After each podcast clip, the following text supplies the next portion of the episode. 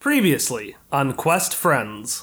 So what is it? The cloud thing that we woke up. That's bad news, more or less. It's called the Apocrypha. It appeared 40 years ago, and it consumed everything it ran across. Oh, shock! Uh, you haven't been having sort of any weird side effects or encountering anything weird since you've woken up, have you? No. And then Shock will stand up again, face Lowell, and say, You've been here all day, and you still haven't answered my question. Why are you here? Do you want with me? Why are you in my head?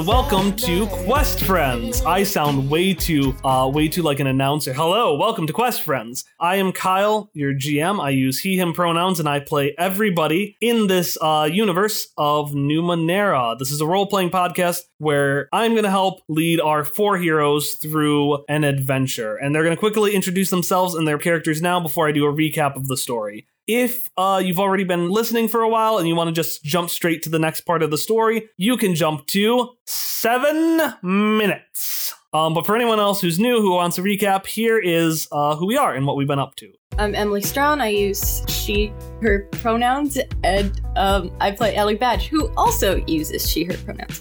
Uh, and can you explain Ellie Badge in one sentence? Um, Wolverine, 80 year old woman who fights with a folding chair. That was not an actual sentence. I'm sorry. It was grammatically incorrect.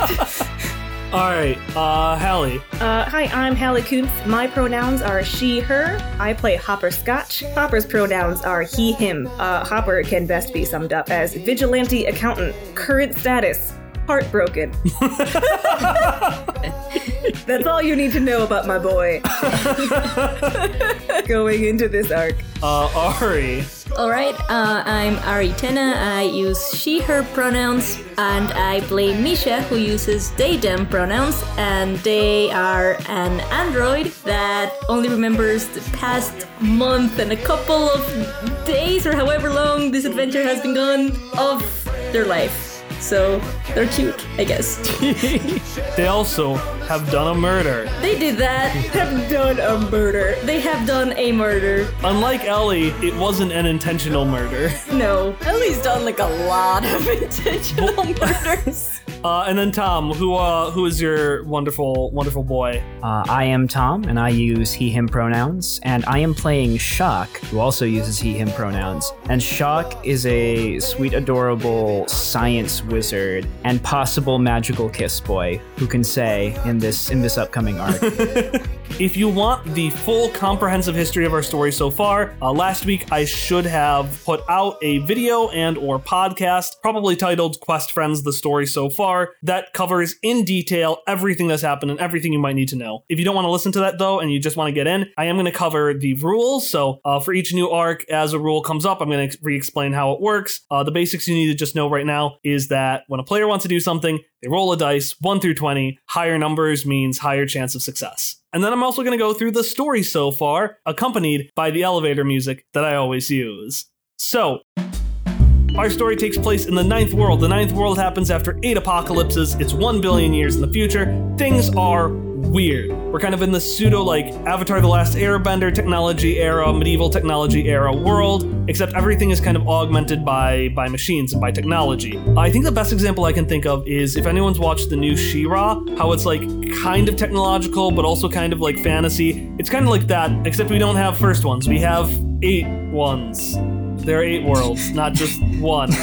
um, we have our fir- four heroes. They get tasked by, they get uh, sent on a task in which they accidentally release a giant cloud of black tiles and spiders. And inside of it, there's this big hulking dude in like Viking uh, helmet, the fake Viking helmet, uh, armor. He's really scary. He's got a big ol' warhammer. and they get out of there, and basically the cloud just ups and gets up and then leaves. Our heroes find out later that the spiders in these clouds will essentially paralyze and take the memories from any of their victims, killing the victims in the process. They figure that out because the person who sent them on their job, named Sue, dies.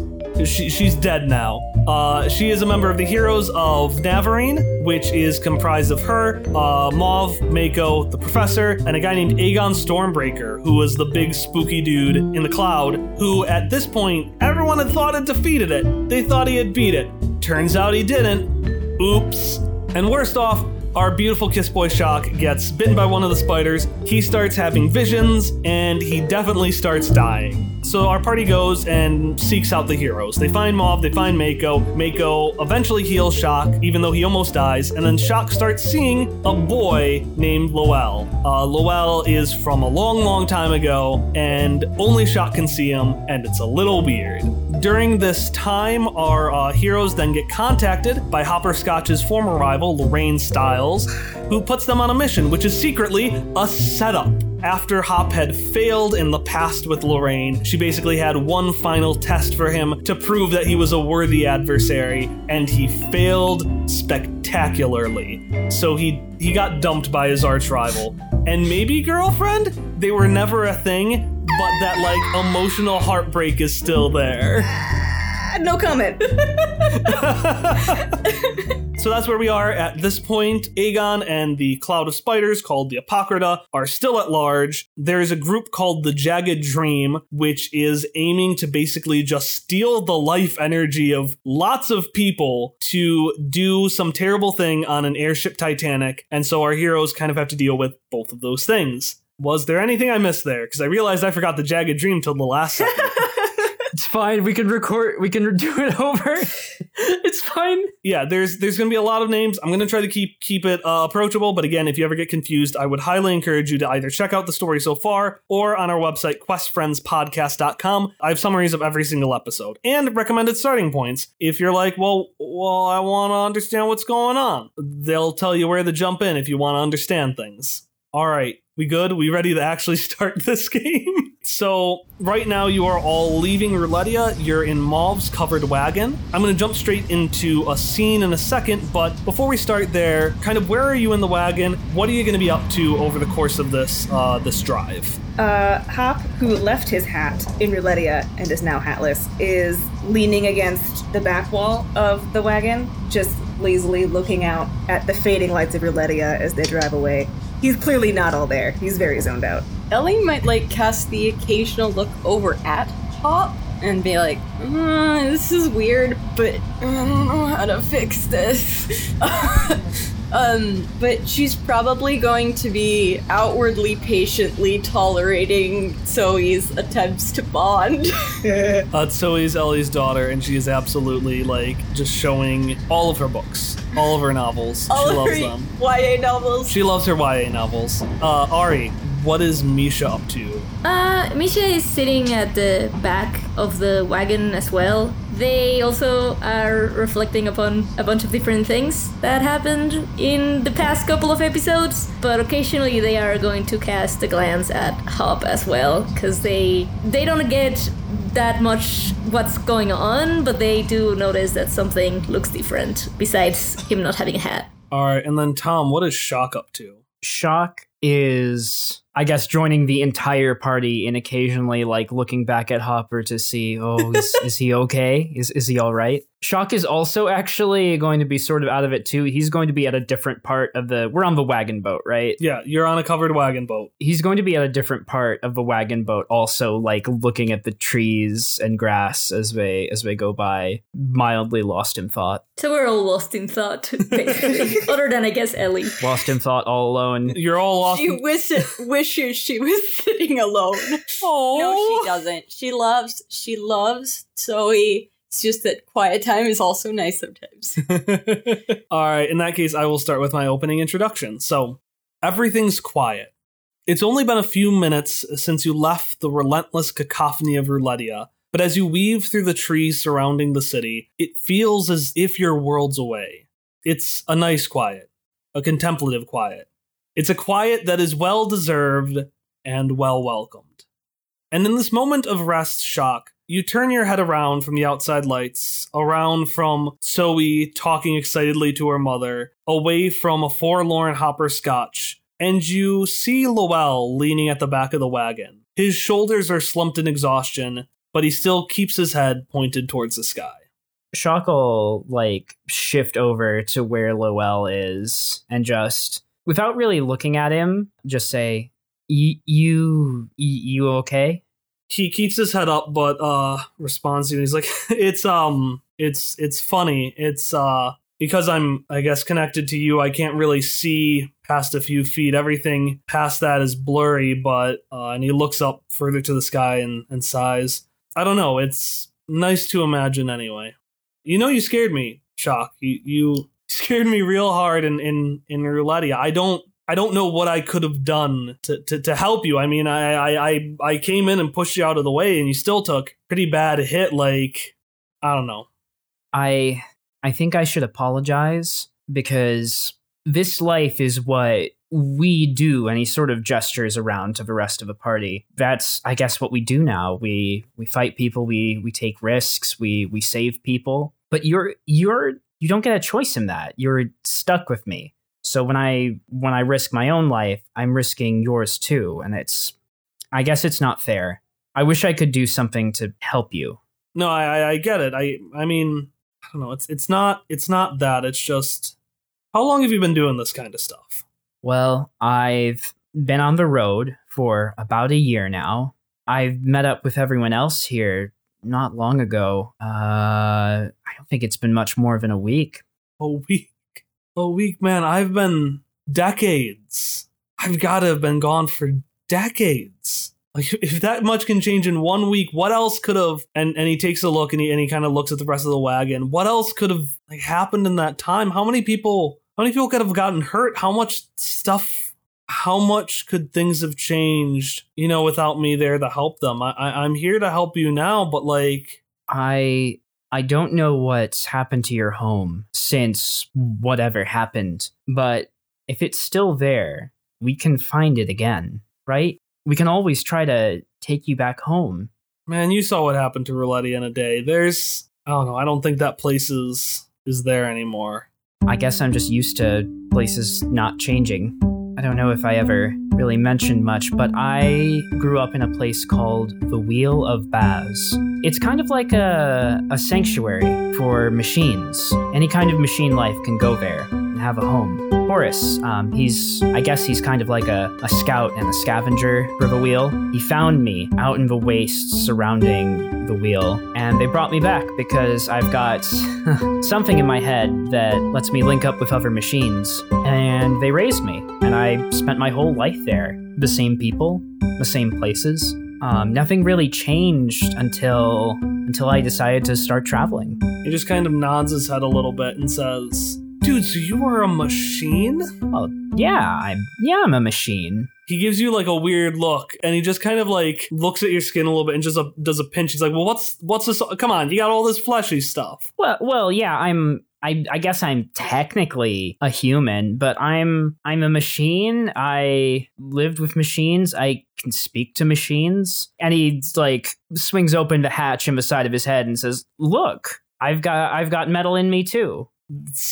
Still gross, poetically gross, but still. Yeah, yeah, whatever, whatever. I got what you're saying. Yeah, for all the things that change, it's ultimately, and he points to his head. It's all up here that matters. Yeah, I yeah. Whatever. I just got to think about it. What's that trinket you got there? Yeah, and he points to the locket. Oh, this? Well, see, I well, I had I had a lot of books when I was growing up in the wheel, and that was that was um well, Horace said it was important for me to learn about humans. So I had stories, and in one of them, uh, there was a locket. And the hero put a picture of the people important to them in the locket, and it kept them going when times were tough. So I thought that would be nice to have something like that. Like like uh like a picture of your friends? Yeah, yeah, sure. and the shoulders unslump. Man, that's so cool. Cause like, you know, I mean, I was just talking about how it's up here, but like in there in photo too, like that's no, what a great way of keeping a memory alive. In fact, let me um it's probably a little bit outdated now, but I was uh a little bit into photography uh when I was, you know, n- not air, when I was when I was uh, a flesh boy. I'm sorry. The in, seeing the flesh and mechanic thing in your head is just. I'm thinking about flesh a lot. I'm real sorry. Um, but no, I've I know uh I know a really good spot. Yeah, so uh, that's the professor. Uh, she didn't really have a spot on our team. She was just kind of the general insider connection. But not only is she supposed to be having a professorship on the prodigious, she's also been studying the ruins of the Apocrypha. If there's anyone who knows what our next steps are going to be, it's going to be her. Ellie, you've gotten a bit of reprieve from uh, Zoe's uh, excited talking. Everett has picked up a book and now uh, Zoe's recounting the entire plot to him in an attempt to not be spoilery, but she's absolutely spoiling everything. Uh, Cubo is actually sitting dutifully next to uh, next to Mauve and helping give her instructions on on where to go. And Mauve has started talking to you in that break, kind of uh, giving you a rundown of the professor, the last hero of Navarine that you have not met yet. Uh, and she's uh, handed you, uh, and in fact, you're kind of looking at the picture of the heroes of Navarine, which Hop has a copy of, and he just seemed to be handing them out like pamphlets at this point. And she says, now she's got her quirks. Uh, she can basically read minds, uh, and, and she's not afraid to let you know what she finds, but it's easy enough to get in her good graces. You know, strawberry cake. She absolutely loves that. You come with her with a slice, she'll be talking to you all day, uh, more than maybe you even want her to. And as she's talking, you're taking a look at this photo of the heroes of Navarine, which she's handed to you. And you can see in front of this giant Z Drake, uh, which is basically a, uh dragon, a ninth world dragon with a fin on its head. Uh, you see this elderly woman in kind of like a, a lab coat or a trench coat, and she's just staring at the camera with this like otherworldly curiosity. And you could, hearing that she could maybe read minds is a little unsettling because it almost feels like she's looking through the picture into your heart. I look at the picture and like turn it one way and then turn it the other way and look over at mom and say, You ever notice it's kind of like her eyes follow you? Ellie, you get used to that after a while. I mean, at this point, I just feel like her eyes are on me all the time. That sounds horrifying. Oh no, it's it's terrifying. It's spooky, but I swear she's a good woman. All right, she just uh, she's curious. When was the last time you talked? Can you get in contact with her? Oh yeah, of course. That's what uh what Mako is up to. In fact, these pins, and she shows you the Mauve and Mako pin, which is uh what's used for telekinetic thought. Actually, the the kind of threads that are used to bond these things together uh, was reverse engineered from her uh, nano abilities. So no, we have a we have a direct line to her. I just you know I don't want to plug up her mind. She's probably very busy, and you know Mako's been busy with that. Again, horrifying. Yeah, I suppose so. Hey, Ellie Badge, you ever notice that it's uh it's a little bit darker than I thought it'd be at this time? You hear rain? oh no. But it's not rain. Because rain doesn't crawl. Rain doesn't scrape and screech and scratch. And rain is not the pitch black of a spider. And as your vehicle makes its way out of the treetops into the fields of Navarine, you turn to see, high in the sky behind you, a violently convulsing mass of black wind. It is a cloud, and yet it is not. It is the storm itself, distilled into a relentless mass of spider and stone. All of you turn behind, and you see the Apocrypha. And I need you all to roll initiative. Kyle, I got a two. About what I could hope for. 16. I also got a 16. Ooh! 13. Yay! Okay, so since more than half of you rolled above 10, you're going to get a free action before you start this combat because this is not a regular combat. So initiative usually is used to track everyone in order, but in this case, there are just two opponents. There is your car, and there is this cloud, the Apocrypha, which is raining spiders behind you. This is a chase. There are five degrees of separation. You're going to start at three. If you reach one, the Apocrypha is caught up to you, and you will be consumed by spiders. If you reach five, you'll have gotten away successfully. Each turn, you will have three actions you can make to get away, and the Apocrypha will have three actions it can take to follow you. Mauve will automatically be driving, and in fact, she immediately says, All right, everybody, I tell you to buckle up, but there aren't any buckles, and we gotta go now. And so you are going to get a free action you can take now to uh, try to propel your car faster to get away from the Apocrypha. And these three actions are shared between all of you, so uh, not all of you will get to do something on a turn. I just want to make sure this is snappy and quick. Oh god. Misha has a new ability called Matter Cloud, which uh, basically they can lift like pebbles, sand, debris around them uh, in, in a cloud, and then uh, that can make creatures harder for other creatures to attack. And what I would like to potentially do if I do that is to potentially spend an XP point or, or more to make it not only surround Misha but surround the wagon, so that it kind of has a protective cloud, so that it's a little bit harder for the for the thing to to attack us if we have that. All right, so you're gonna fight a cloud with a different cloud. Well, I would have fight it. I would, well, potentially, it would serve as a protective thing. I really like that idea, actually. It's a good plan. Great idea. Couple of things for listeners ciphers, one use items, and XP. It's experience, which I will grant, and you can basically use it to make yourself stronger. So, Misha, you see this cloud of spiders, and you know the best way to fight fire is with fire.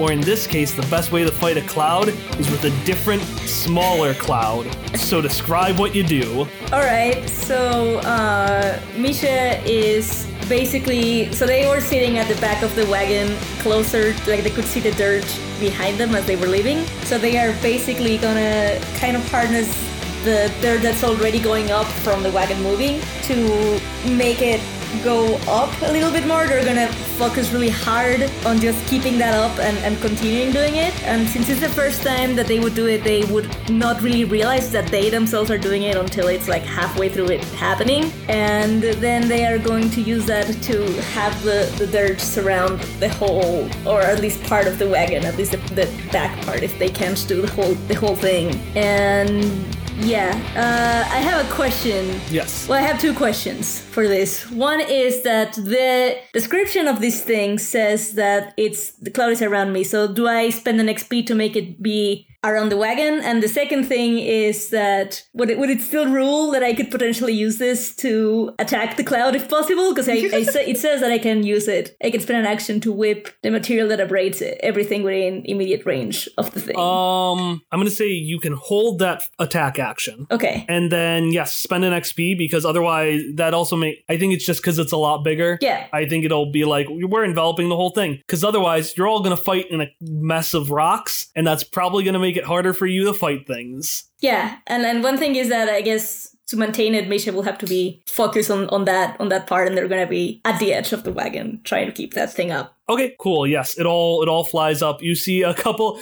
We we get a close up uh, as some drit, which is ninth world dirt, uh, flies up. We get a little view of a couple of really distressed ants trying to climb up the side. You see Gregory fall off. No, it's a very dramatic scene. If if Misha notices this, they will be like, "I apologize, ants."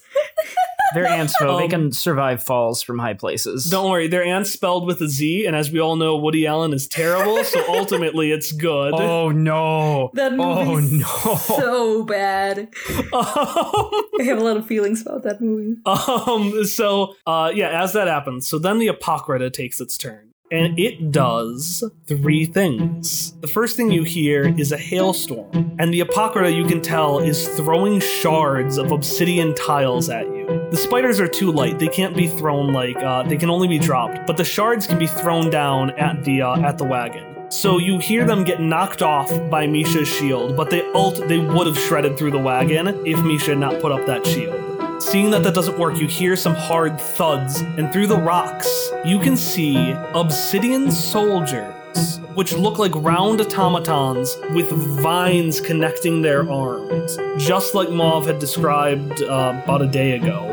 And finally, you hear a crash of thunder. And you see in the distance that a large shard of obsidian had fallen onto the ground like a lightning bolt and exploded, releasing a mass of spiders that are now rapidly chasing you. So Misha's protection stopped the uh, hailstorm. The soldiers, which there are a handful, are still chasing you and gaining speed. They're a horde, so just any attack on them will count as an attack. And then finally, there seems to be a little swarm of spiders as well that is catching up and wanting to get on. Misha, since you prepped the thing for an attack, I will say that you're able to uh, attack one of the soldiers. So give me a roll to do that. Okay.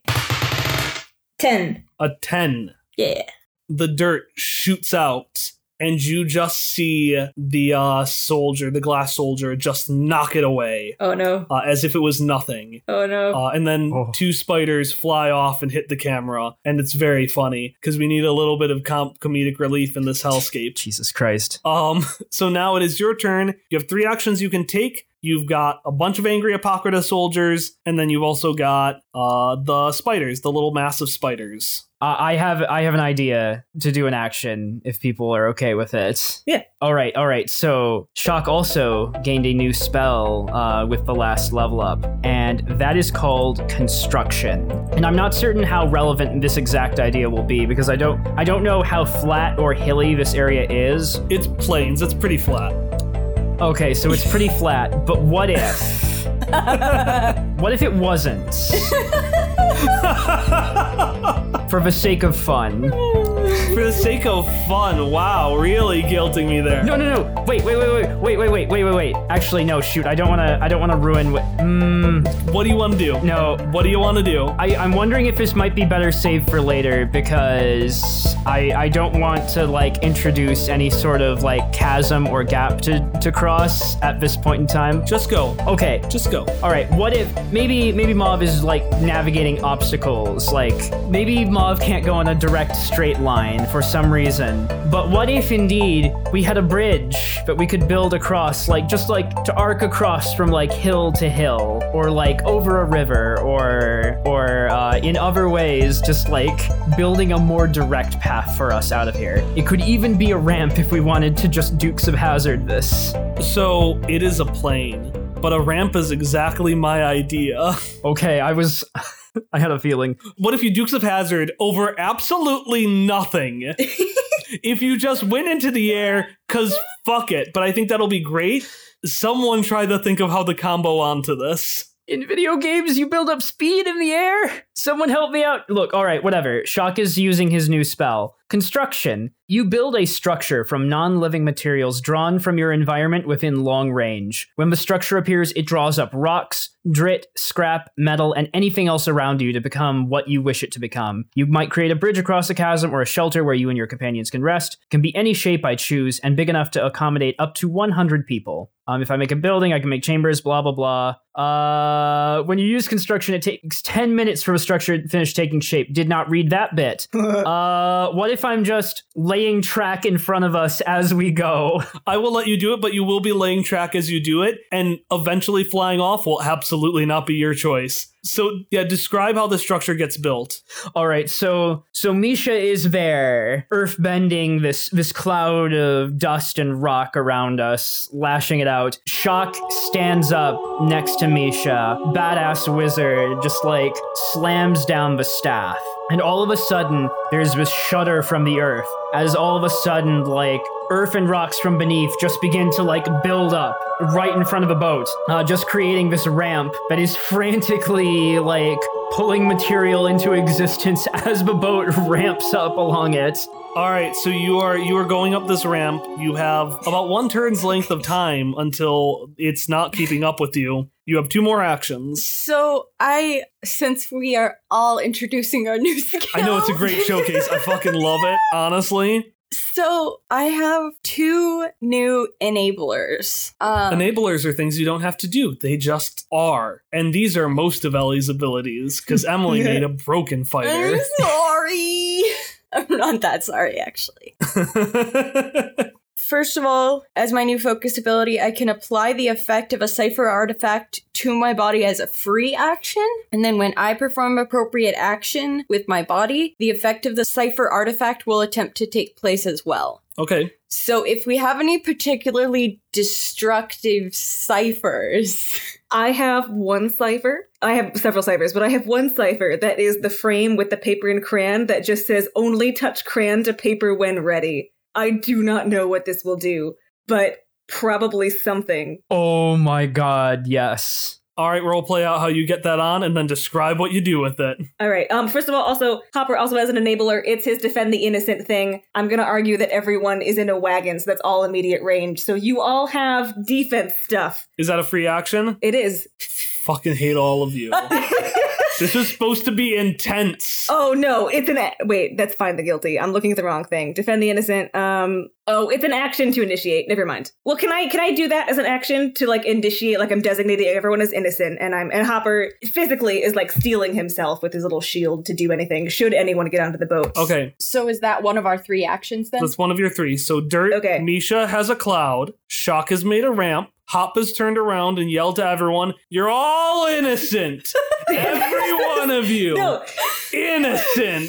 Uh, if, And then Ellie. if that's the third action, I don't want to take it up. No, and I think I think it's fine. And then Ellie, because remember this is supposed to be a quick combat. So Ellie, Yeah, your thing. Okay. Okay, I try to, in a garbled mess, explain to them that I need a cipher and I'm gonna use it to make me stronger. Okay. Who has a weird one? Hopper just rips into his into his backpack and throws out the weird uh, crayon paper. Says, "I don't know what this does. Try this one." And it's it says only touch crayon to paper when ready. yes. Okay, so I want to stick the crayon onto one of my spikes. Okay. Wolverine claws. Yeah, my Wolverine claws. And then I want to hold the paper up in front of me, facing both of the soldiers. And then I want to punch through it and shoot out my claws.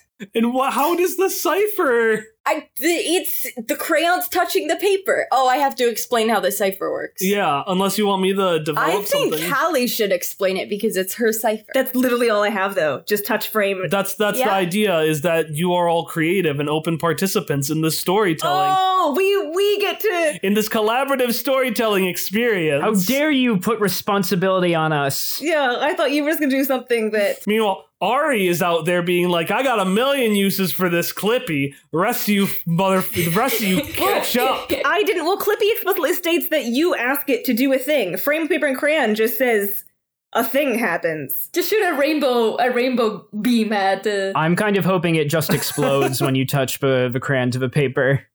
I will say the rainbow beam can happen, but only if the song "Rainbow Connection" plays. no, The they- Rainbow, Rainbow Connection. connection. I mean a crayon has colors, right? It could it could do I need to roll to attack? No, I, I ciphers. I think are just ciphers. Just work because it's kind of boring otherwise. Okay. How would people feel about just a flamethrower that just burns everything behind us as we Yeah. as we rush forward? I love it. But that also propels us forward jetpack style. Yeah. Up this ramp that Shock has been building Oh Yes. god, no. inside a dust cloud. look at this teamwork. Oh no. Yes. Oh, oh god. I love it.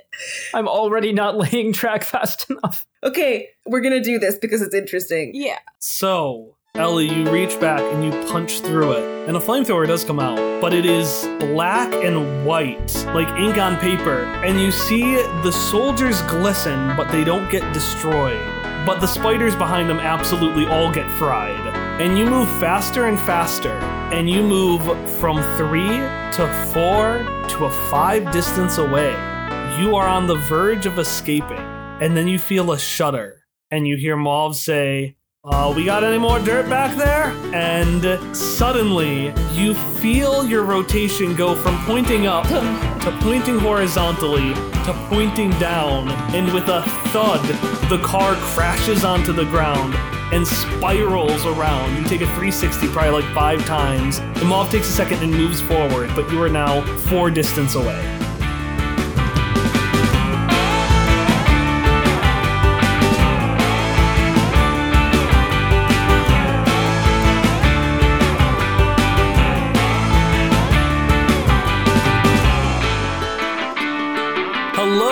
Welcome to Quest Friends episode 36 Crime and Courtship Part 1. I am Kyle, your GM, and this is our announcement break, the little segment where I just kind of take a second to let you know that our intro and outro song are Friends and Hitoshio, both by Miracle of Sound. Check out the links to those two songs below. In addition to being the place where I can credit the music that I need to credit, uh, the announcement break is also a time where I usually just kind of talk to you about the comings and goings, anything that might be useful for you to know concerning the podcast. For example, this week, my call to action is to check out questfriendspodcast.com. Again, that's questfriendspodcast.com. It's just our name plus the word podcast plus dot com. Now I know what you're thinking. Kyle, I already found the show. Why should I check out another website for this podcast? I got the podcast right here. I don't need to check another thing for the podcast. I'm listening to the podcast right now, and you are. But you could be reading it too, because QuestFriendsPodcast.com includes things like transcripts. It includes things like links to all of the social media that we actually use.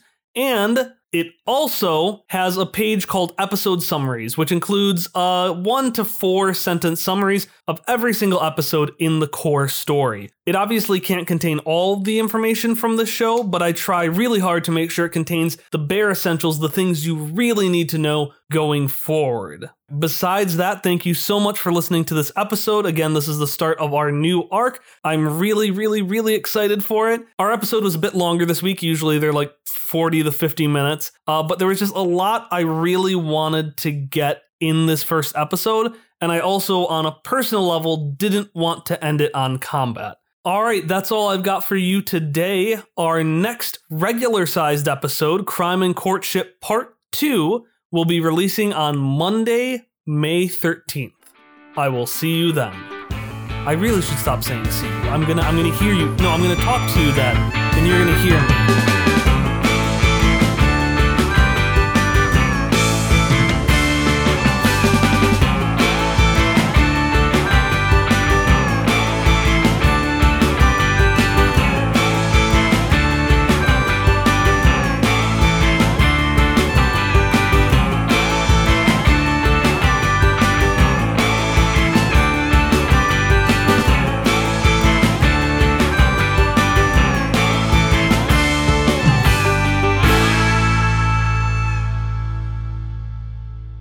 And so the Apocrypha takes its turn. The first thing, the soldiers, there are two of them, big and hulking. They burst through Misha's cloud.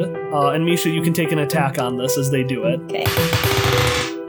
Nine. They burst through, grab it on the sides, and hold it down, trying to drag you slower. Meanwhile, you can see a bunch of hail shards start shooting towards the car, and if you don't do anything to stop them, they will hit you next turn because there's kind of a bigger opening. Uh, like they were trying to go through the roof last time, now they're trying to go through the opening back, so the rocks will not completely block them. Finally, you see one more figure shoot from the sky, and it slams down into the middle of the boat, and it rises. And you see this kind of ganky figure with what most people would consider exposed veins, but look more like exposed wire, and a cowboy hat.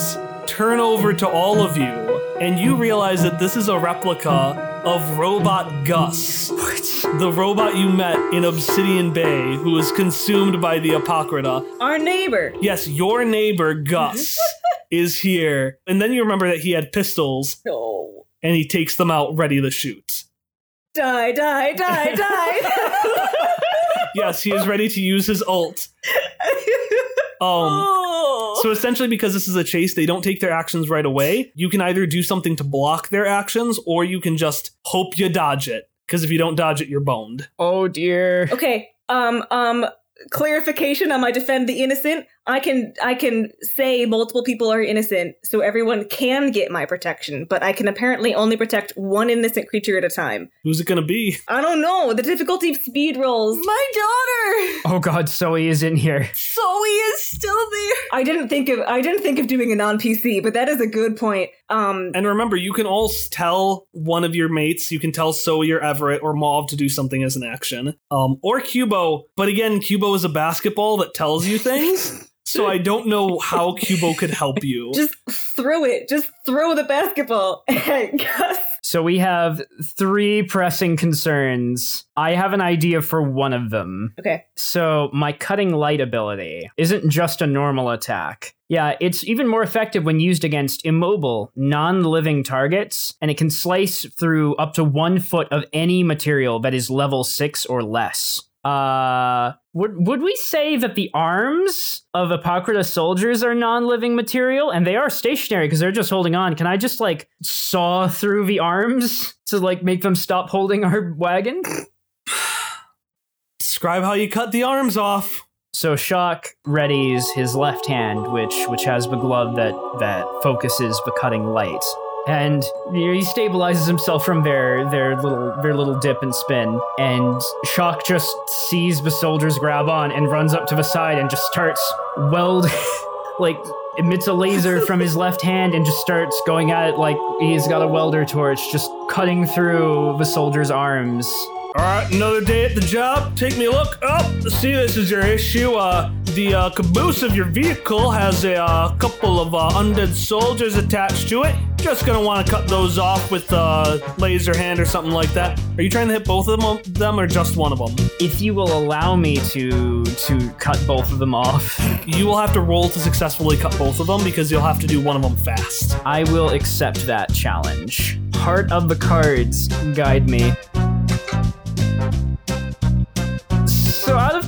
Curiosity, what happens if I roll a three? It's bad. No. have XP. Do you have XP to reroll this? No, I burned all of my XP.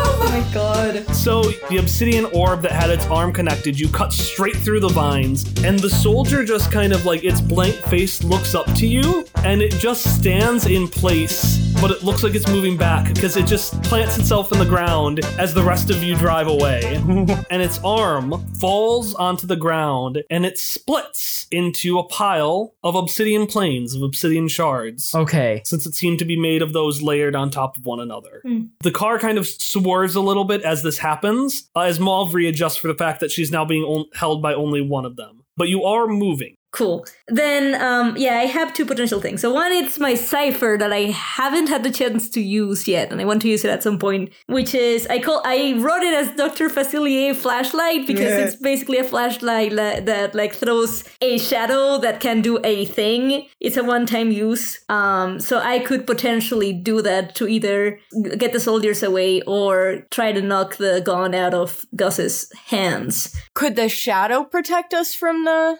from, from the shards? Could it? Because I thought about it. That was actually a, the question I was going to ask is but now that we are moving again, are those shards still going to hit us? Is their aim off or are they is is does the Apocrypha have aim assist on? Is what I'm asking. Uh, the Apocrypha definitely has aim assist on. It's not perfect. God damn it. Uh, they got it for like 15 bucks from a bored teenager, so it doesn't work perfectly. It glitches out a lot, but it's it's not it's not good enough yet. Like it, it still it still could hit you. Uh, hmm, which one do I do though? Because one, I, I'm not gonna try to do the shadow one to knock the gun out of his hands, because that might be much more fun. And finally, I get I can get rid of this cipher. That it's really cool, but I just it has been here.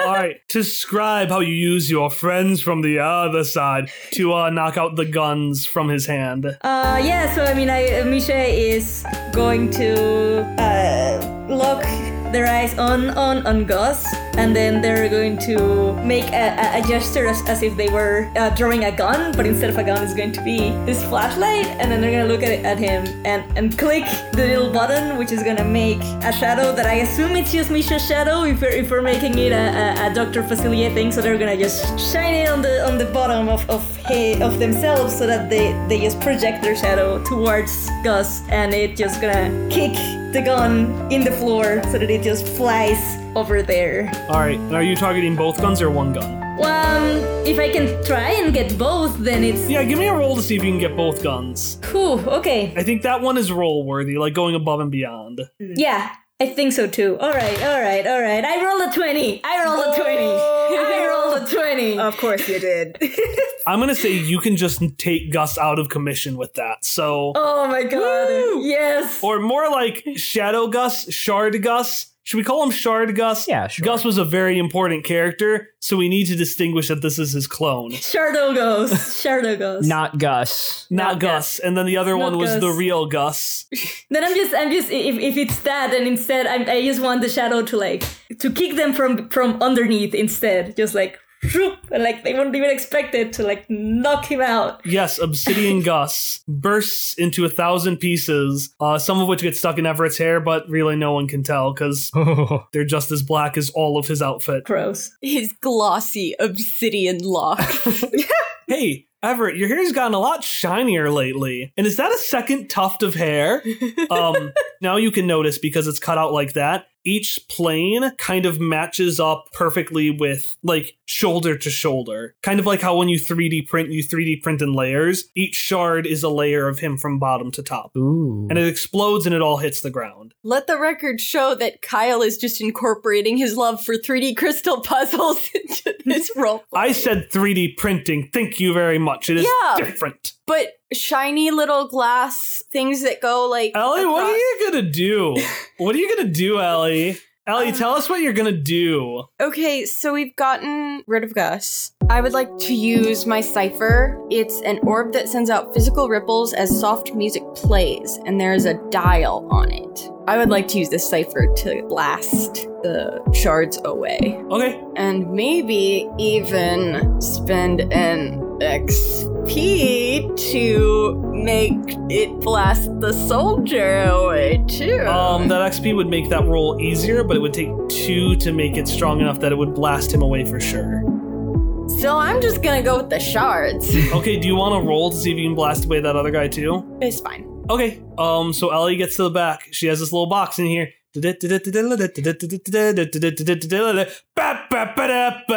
Uh, and with those last blasts, uh, bop, bop, bop, bop, bop, five uh bursts of sound shoot out and scatter the shards to the side. And it is now the Apocrypha's turn. As So- flavor, Yes. can I throw the box at the soldier? It's not gonna do anything. I'm just mad. Yeah. Spike it at him.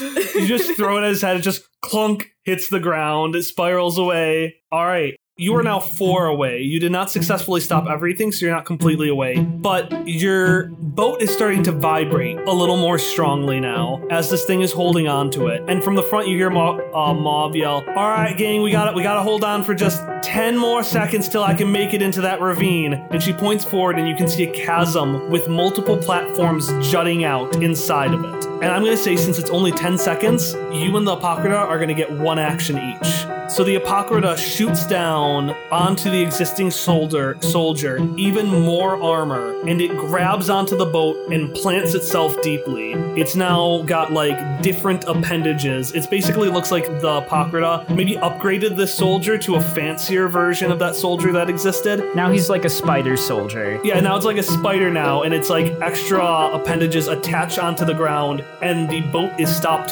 flat. And you have, I will say actually, you have two actions to get this thing gone so that you can make your final escape. Um, Um, Kyle, this is pretty blatantly a machine, right? Uh, it, it was a machine, but Okay. it is now something made out of obsidian glass. Like, uh, All right. Well, I mean, you don't even know if it was a machine. It was like an automaton, but uh Shaka's the only one who saw what they used to look like. And they were kind of a weird mix of organic vines and stones, so That's true. who can say for sure if they were more organic or mechanical life? Okay, well then I can't use machine control implant. That cipher I got in the first session. it's okay.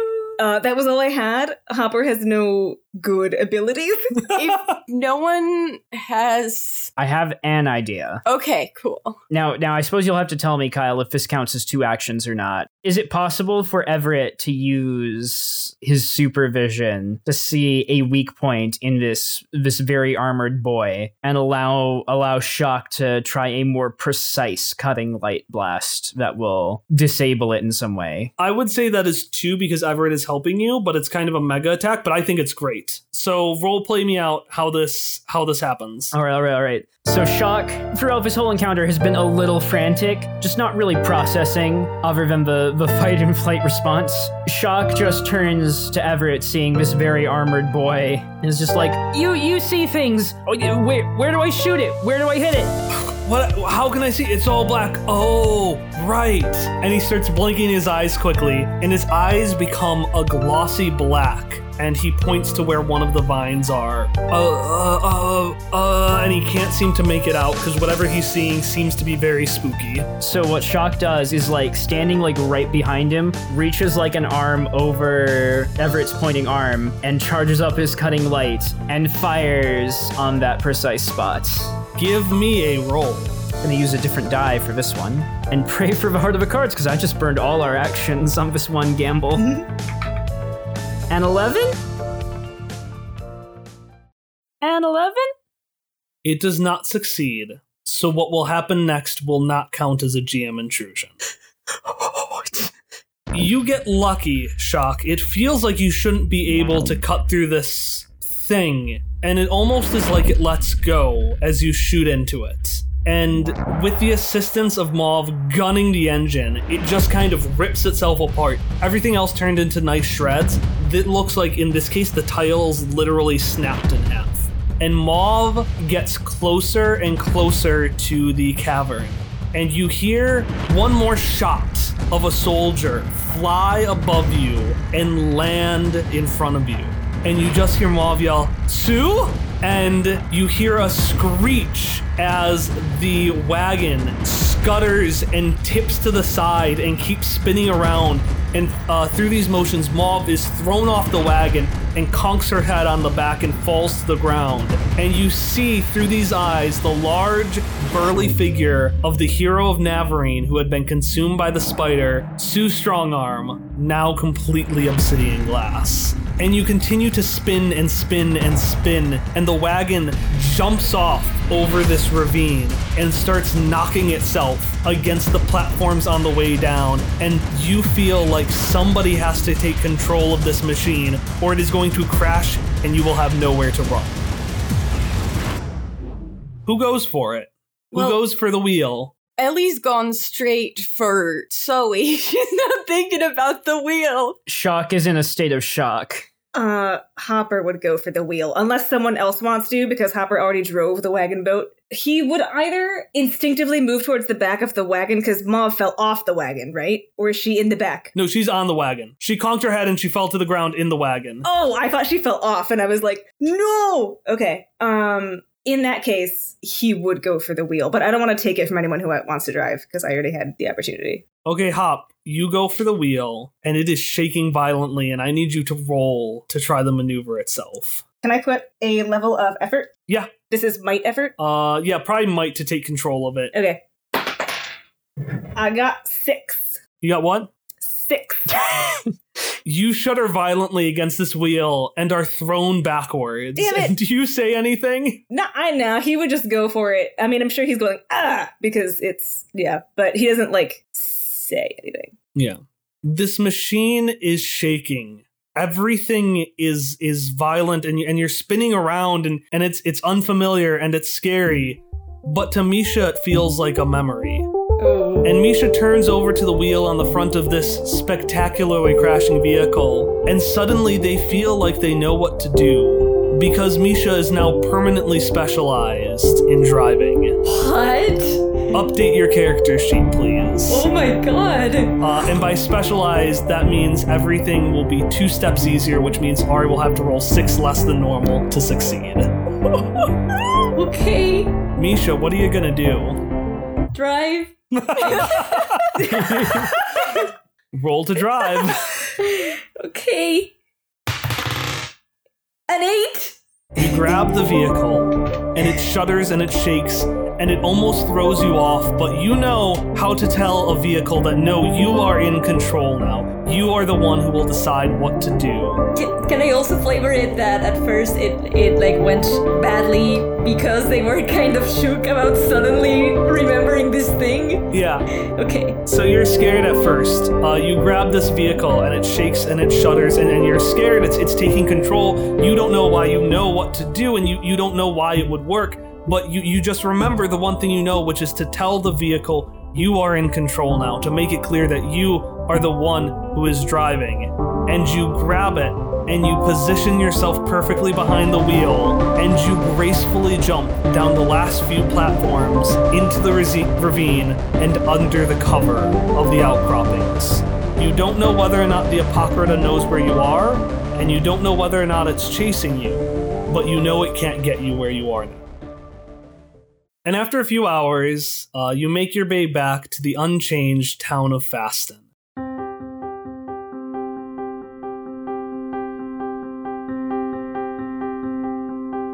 Everyone has probably pretty battered in the in the boat. Mauve is now sitting up and nursing her head a little bit. Whereas the citizens of Faston have hardly even noticed the fight that you had. Everyone is settling in for the night after just another day, same as the rest. While your beaten and battered wagon shuffles itself to the upturned barn where Mako and Jesse have been waiting for you. Uh, and Jesse, you can see, is waiting outside the barn, and they run up really excited. They're like, "Everyone, everyone, you're back!" And um, they don't seem to notice how distraught everyone is.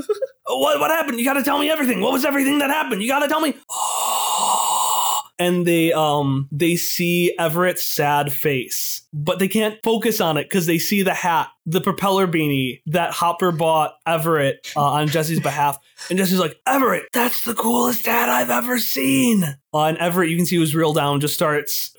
Well, I guess it's kind of cool. And this like really awkward child starts to smile again, and, and he gets off with Jesse. And Jesse's like, I, I gotta, I gotta tell, I'll, I, I gotta talk about everything that you did, but I gotta go talk, tell Mr. Mako you're here. And they and Everett run off. And Mauve, you can see, just sighs and she says, Yeah, we uh better go talk to my husband. And she gets up and she starts shuffling towards the barn. Shock with a with a sort of shell shocked look in his eyes will will follow. Yeah, M- Misha will follow too, but they. I think everyone's pretty dazed. Yeah. Yeah. Just blindly following. Can I sort of, as we follow, kind of gesture for Zoe to follow Jesse and Everett? Yeah. Just because I like, I feel like that's a reasonable mom thing to do. Be like, go with the other kids. Yeah. So you all make it into the barn. You're a little bit behind Mauve, so you can see that Mako has put this gran- this blue granulated azure into a uh, into a vial, and he's explaining to everyone. He's like, "Oh, I'm glad you're all here. So the way this vial is going to work, and you hear Mauve saying, Mako, Mako. All right. So now that it is distilled down, it is going to Mako, Mako. It's going to make the perfect device. It'll not only protect you when you're trying to heal someone else who has spiders, but it'll also teach you how to do it. And the blue glass uh, has now been melted and it's been put into what looks like a defibrillator case, but on the inside you can see a red Hamadian crystal that now has these blue lines coursing through it. Yeah, all you have to do is press the button. Pretty nifty, I'm right? Mako, Mako. If, you know, the Apocrypha ever hits us, which, honestly, why would it even do that? We'll be perfectly prepared. Now on to the other thing. Mako the Apocrypha's back. And this man who you have never seen do anything but have the biggest smile, his face grows grim. And Mauve continues, Mako, I saw Sue. This isn't, this is real. It, it found us. And Mako's like, well, no, that's, that's, uh, and Mako like just sits there and nods for a second. He's like, all right, we evacuate the town. Jesse, go to the mayor and tell him to do everything I told him to do. Everett, I know you just got back and you got tired, but you've got eyes on everything. I need you to make sure that everybody in town is able to leave as soon as they can. And the rest of you, I just met you, but you got to do what you do best, and you've got to protect these people in case it hits us next. Mako, do you have an evacuation plan? Is are you going anywhere specific? Well, we're going away as far as we can. And Mauve pops in. Yeah, remember, the Apocrypha can only base where it goes off the memories of its former users. If we can go someplace that nobody from here has ever heard of, there's no way it'll follow us there. Uh, Hopper will nod. You have a plan in place? We've had a plan in place for 40 years. Okay, that's good.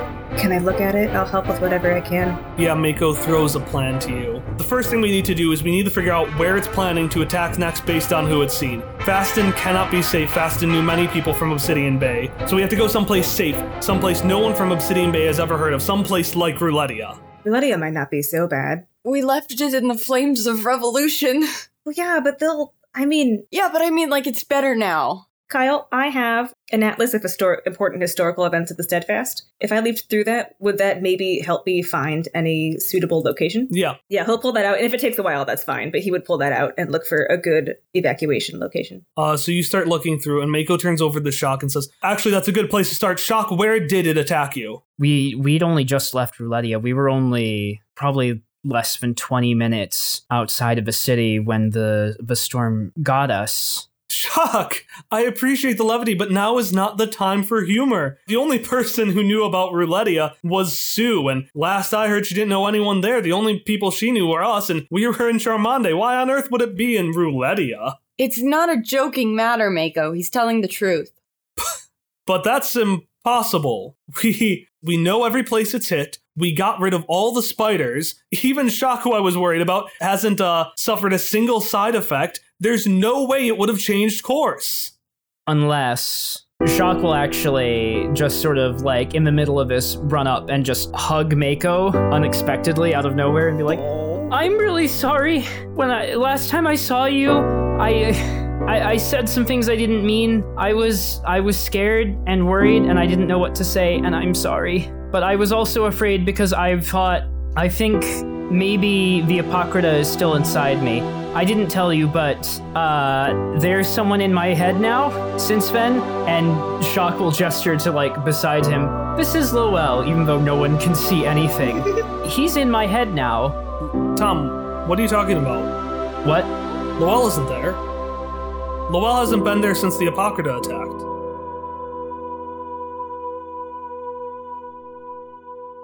Shock actually gets concerned then. Well, normally Lowell would be around here somewhere. He's been in my head ever since I woke up here in Faston. I think the Apocrypha absorbed him years ago back when you were first fighting it. And I think maybe he got stuck in my brain when the Apocrypha was in me. And I don't know where he is now. He's gonna pat your back. He's gonna be like, "Shock, it's okay. We've all made mistakes. I've made mistakes before. And if what you said is true, we'll figure out a way around it. We know the knowledge now, and the Apocrypha doesn't have a mind of its own. It can't figure out global locations, and it only takes the biggest target, and it won't even bother with little old us, because, again, it doesn't attack single ships.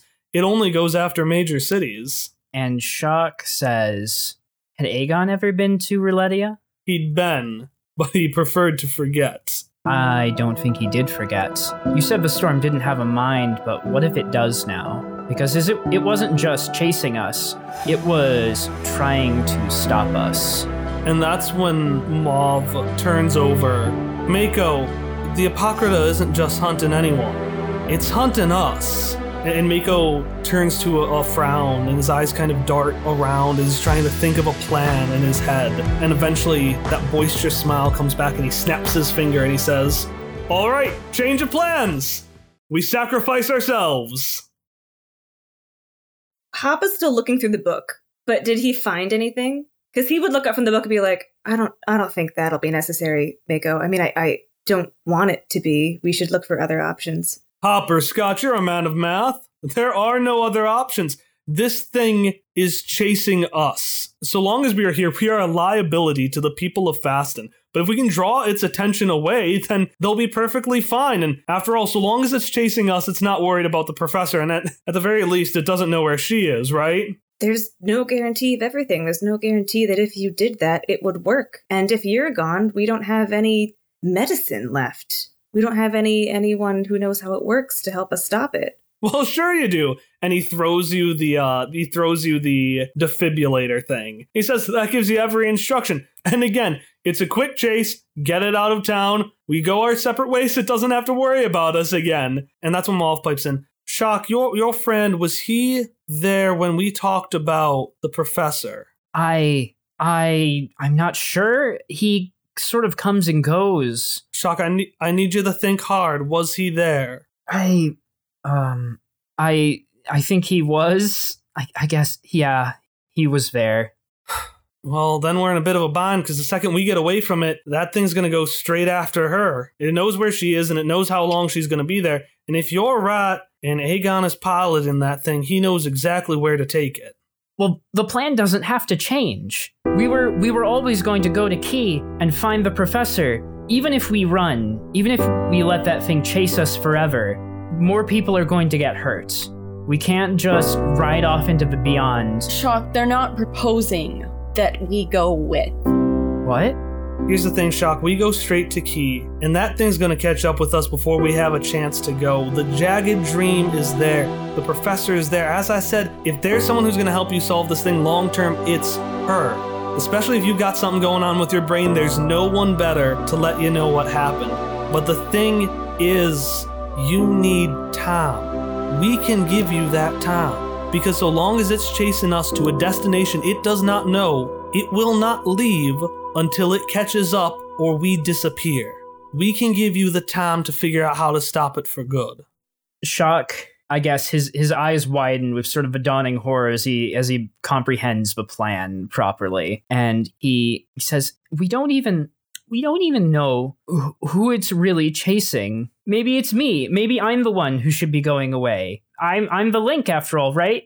I was the one who got uh, was almost sucked in. I'm the one with the brain boy.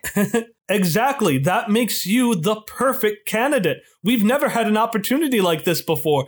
If the Apocrypha is spying through you, we can spy back. But we need the professor to do that. I don't I don't want you to go though. Chuck, I think they're right.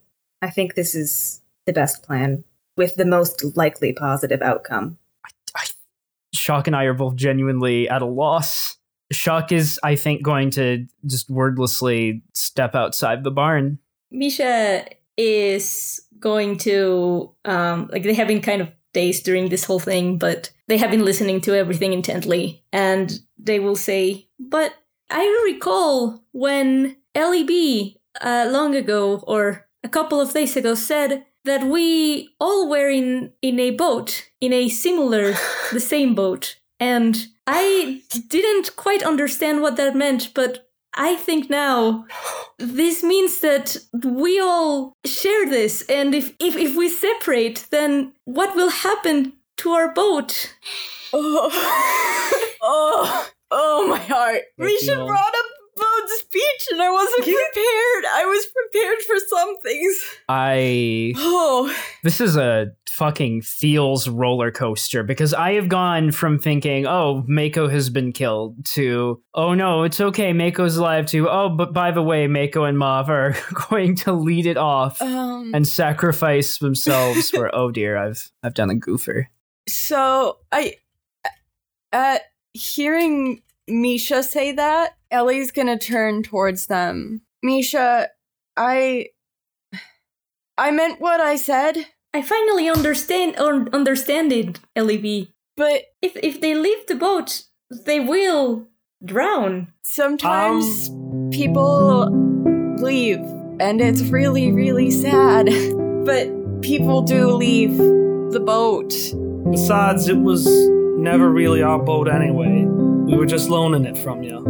I think it's time to drive in our old beaten up one for a while. And Jesse pipes in is like, Yeah, no, you can go and, and the three of us will uh will help with that. Jesse, Jesse, no, uh you're not coming in this one either. But but you always said you bring your team. You bring your team along with you. Uh no, I said that, Jesse. But uh and Mako is gonna take a set of keys and throw them to Jesse and be like, uh Jesse, how about uh how about you try our new boat that you and I have been working on for us? And Jesse's like, Oh, oh, okay. And meanwhile, Mauve uh, turns over to Everett, who is refusing eye contact, and she says, "Oh, and Everett, I uh, I wanted to wait till you were ready to give you this, but uh, but who I kidding? You were always ready. You just just open it when you recognize that." And she picks up a conspicuously rapier-sized case uh, and hands it out to him, and he crosses his arms and he turns away, and she's like, "Everett, Everett, please." And um, with a huff, he grabs it and he puts it down. And before they leave, Mauve grabs each of them on their shoulder and says, I love you, kids. Want you remember that, okay? And now it is just Mako, Mauve, Ellie, and Hop. And Mauve turns over to you and says, uh, Ellie, Ellie Badge, just watch over my kids for me, will ya? I'll. I'll try. Just don't walk away thinking I can be you. I'll try not to be just a bodyguard, but Well, as I told you, Ellie Badge, and she stands up and winks. You're natural at this. And they start packing the boats and they drive out to where all of you are waiting outside. And, and before they go, Mako turns over to all of you, and he says, From one generation of heroes to another, don't mess it up like we did. And they drive off, and you hear Treddy whistle. And the last whistle fades as they leave Faston. It's not long until the Apocrypha appears as a small, undefinable dot on the skyline.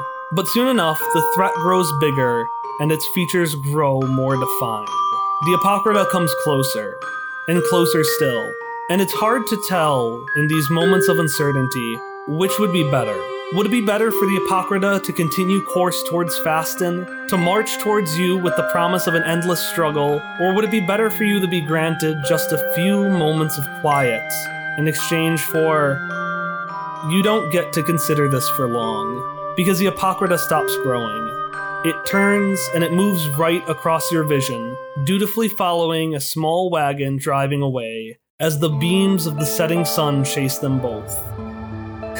It's funny.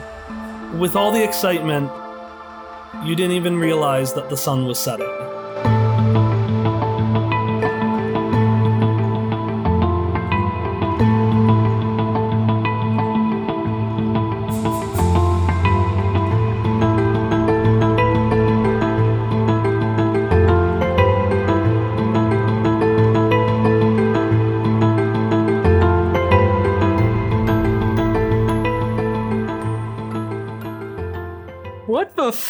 Kyle?